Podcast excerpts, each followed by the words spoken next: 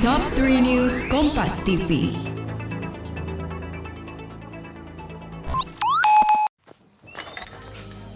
Duh, pusing banget ngelamar kerja.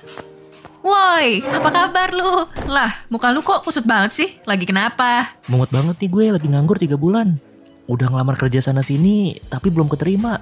Lu ada saran nggak? Wah, kalau gitu lu mesti banget dengerin podcast obsesif yang ngebahas soal tips rekrutmen seputar dunia kerja sampai urusan perjanjian kerja. Hah? Beneran? Beneran dong, podcast obsesif season kelima ini pas banget kolaborasi bareng HRD Bacot dan SSAJ and Associates. Jadi pasti cocok banget deh buat fresh graduates yang pengen dapet tips sukses masuk dunia profesional kayak kita ini. Buat kamu, para fresh graduates yang pengen tahu serba-serbi dunia kerja profesional, serta hak dan kewajiban karyawan dan perusahaan, yuk dengerin Podcast Obsesif, persembahan Medio by KG Media. Tiap Kamis dan Minggu, hanya di Spotify. Medio, senior cerdas tanpa batas. Halo sahabat Kompas TV, saatnya kita kembali mengupdate tiga berita terpopuler hari ini, Rabu 4 Mei 2022 bersama saya Anselina Tasya. Sahabat Kompas TV di berita pertama, Menteri Perhubungan Budi Karya Sumadi kembali mengimbau para pemudik kembali lebih awal untuk menghindari kepadatan. Puncak arus balik diperkirakan terjadi mulai hari Jumat 6 Mei 2022.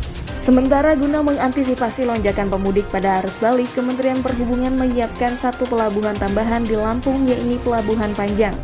Kementerian Perhubungan memprediksi lonjakan arus balik pemudik mulai terjadi pada Jumat 6 Mei 2022. Menteri Perhubungan Budi Karya Sumadi mengimbau pemudik kembali lebih awal untuk menghindari kepadatan. Di berita kedua, tol Jakarta arah Cikampek macet panjang hari ini. Tol layang MBZ pun ditutup sementara. Kemacetan terjadi mulai dari kilometer 47 hingga kilometer 57 rest area. Kepadatan akibat tingginya peningkatan jumlah kendaraan yang menuju ke arah Bandung ataupun Jawa Tengah dan Jawa Timur.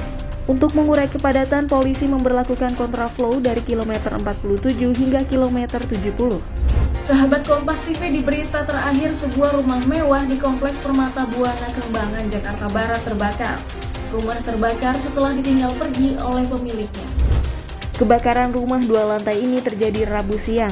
Angin kencang dan banyaknya material mudah terbakar membuat api dengan cepat membakar rumah. Saat kejadian, pemilik rumah sedang pergi ke wilayah Bintaro, Tangerang Selatan.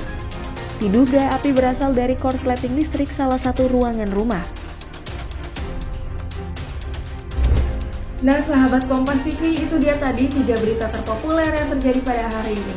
Kalau gitu saya pamit undur diri dulu.